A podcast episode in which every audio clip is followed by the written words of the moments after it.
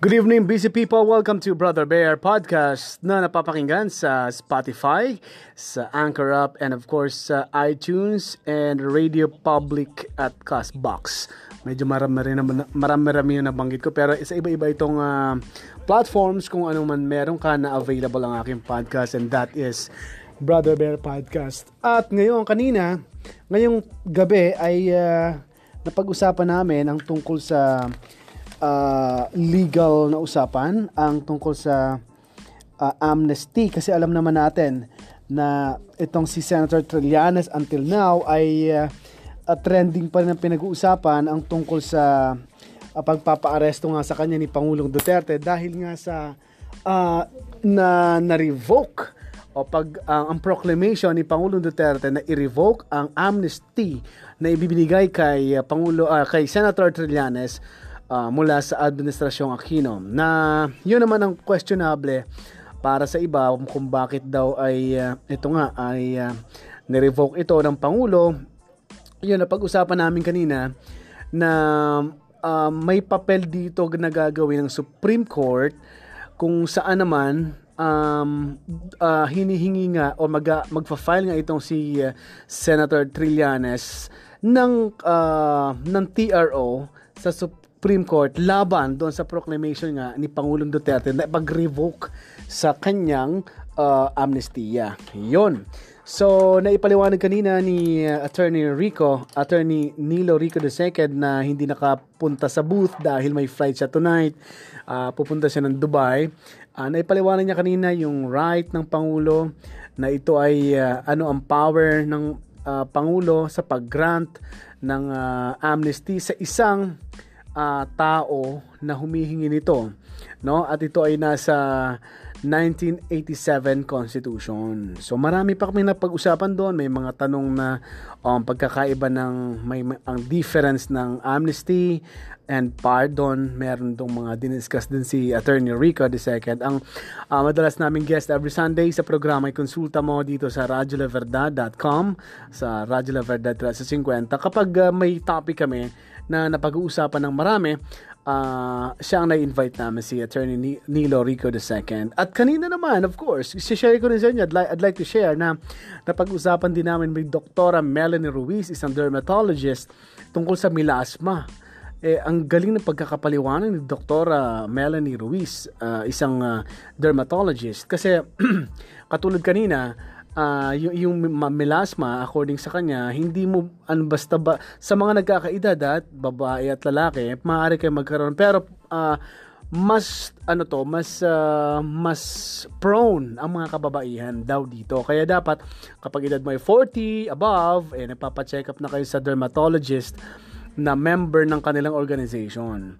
Um, kasi may mga dermatologists na hindi nila member eh ano lang pala um, parang uh, expert lang sila sa cosmetic pero when, it comes to sakit sa balat, hindi sila expert. So doon ka na sa member ng kanilang organization na expert sa sakit sa balat, hindi lang sa pagpapaganda.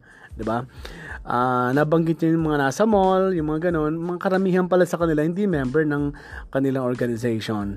Uh, dapat doon kayo sa dermatologist na member ng organization nila at uh, alam nilang gamutin ang inyong mga sakit, hindi lang sa pagpapaganda. At kanina napaliwanag din ni Dr. Melanie Ruiz, uh, Melanie Ruiz yung um, well alam niyo kahit uh, lalo ng mga babae nakikinig nagpapaputi kapag nagpapaputi kayo, ang mga, lalo na mga Pilipino, napakahilig magpaputi, no? Pero ako nagaganda na ako sa hindi masyado maputi, no? Uh, kulay talaga ng mga Filipino yan. Pero may mga nagpapaputi kasi mas bagay sa kanila maputi, no? Uh, kapag kayo pala nagpapaputi, uh, dapat nagtitake kayo ng supplement na may vitamin D. Kasi kayo, kapag nagpapaputi, definitely, hindi na kayo masyado magpapaaraw, di ba? Eh, kailangan mo ng vitamin D. Ang vitamin D, nasa sikat ng araw na kukuha po yan. kapag hindi na kayo masyado nagpapaaraw, kailangan mag mag-take ng supplement. Uh, yun po ay vitamin D. Hindi siya nagbanggit ng mga pangalan ng mga drugs na kailangan i-take kasi baka bilhin nyo over the counter at gamitin ninyo at yung nabanggit nila ay hindi kailangan ng prescription from the doctor tapos binili ninyo eh delikado baka mali ang pag-apply nyo kayo pa ang magkaroon ng side effect at sabihin nyo narinig nyo sa ganitong doktor. Kaya hindi po nagbabanggit si Dr. Ruiz kanina ng names ng mga uh, brand ng mga gamot kasi baka bilhin nyo at magamit ng mali. So kailangan may prescription mula sa yung doktor, no? Yan ang problema sa iba, no? Uh, hindi na hindi na nagtatanong sa doktor, bili na ng bili ng gamot dahil ginamit ni friend o kaya ni kapitbahay. Mali 'yun. Self-medication mali 'yun. Okay, uh, yan lang muna na i-share ko tonight. Thank you so much for tuning in sa programang uh, ikonsulta mo. That's Monday Friday, uh, Monday, Wednesday, Friday, 7pm sa Radyo La Verdad 1350. Iba-ibang topic pinag-uusapan namin dyan tungkol sa batas, tungkol sa health. Uh, pagsasabay-sabay natin yan. Kaya kung gusto mong kumonsulta ng free on the air, pwede kang tumawag or pumunta sa, sa program, pwede kang magtanong on air. At um, uh, may Facebook Live din kami sa at Radyo La Verdad. At uh, ipopost ko, uh, may, may ano ako, may tinatapos ako sa vlog na kung hirap na hirap ako mag-edit no. May isa kong vlog na nung nasa bakasyon ako sa Bicol nung nakaramang araw, ina, tinatapos ko pero hindi ko matapos-tapos dahil may kailangan akong gawin. Pag nasa bakasyon ka kasi, dapat bakasyon. Kaya lang, may sinimulan ko na siya, medyo matatagal-tagalan konting editing kasi medyo mahaba yung conversation. Interview kasi yun eh hindi ko pa napopost yung vlog na yon.